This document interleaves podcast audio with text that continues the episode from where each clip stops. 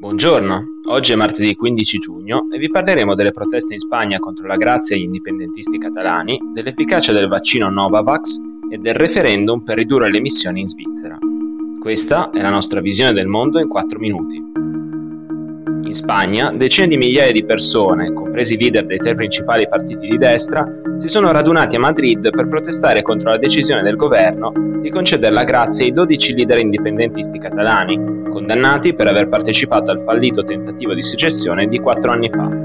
Stando ai dati diffusi dalla polizia, hanno partecipato alle manifestazioni quasi 25.000 persone. Secondo un recente sondaggio nazionale di El Mundo, il 61% della popolazione non è d'accordo con la grazia, mentre il 29,5% la sostiene. Il governo di coalizione guidato dai socialisti di Pedro Sánchez avrà l'ultima parola, ma la Corte Suprema spagnola ha emesso un parere non vincolante contro la grazia il mese scorso, sostenendo che le pene siano appropriate e che i condannati non abbiano mai mostrato il minimo segnale di pentimento.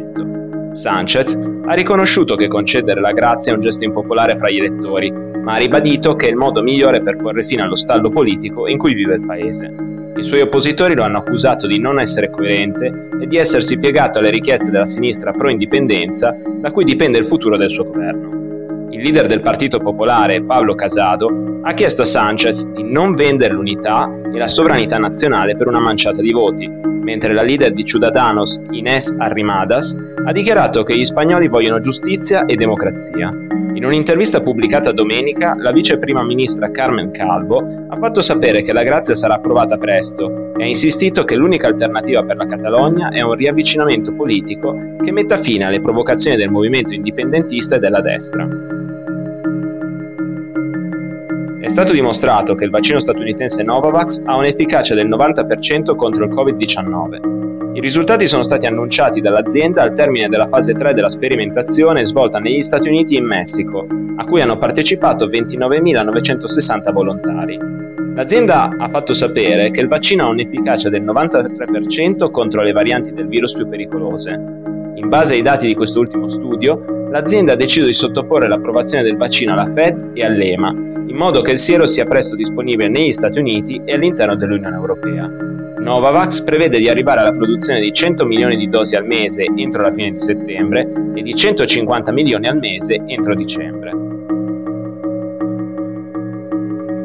Domenica in Svizzera ha vinto il fronte contrario all'introduzione di nuove misure per limitare le emissioni di anidride carbonica, il principale gas responsabile dell'effetto serra e del riscaldamento climatico.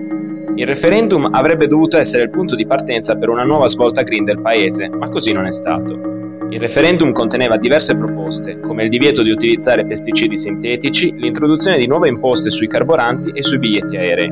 Queste misure avrebbero avuto un ruolo chiave nel ridurre le emissioni di anidride carbonica del paese entro il 2030, in modo poi da diventare carbon neutral entro il 2050. Inizialmente sembrava che il 60% dei cittadini fosse favorevole alle nuove misure, ma quando la popolazione è andata a votare, il no ha vinto in 21 cantoni su 26, anche se con un margine limitato. La ministra per l'ambiente, Simonetta Sommaruga, si è detta molto delusa dai risultati del referendum e ha sottolineato che questo voto avrà conseguenze per il futuro di tutto il paese. Come riporta la BBC, molti ritengono che il referendum avrebbe messo in crisi l'economia svizzera, già in difficoltà a causa della pandemia. Per oggi è tutto, dalla redazione di The Vision, a domani.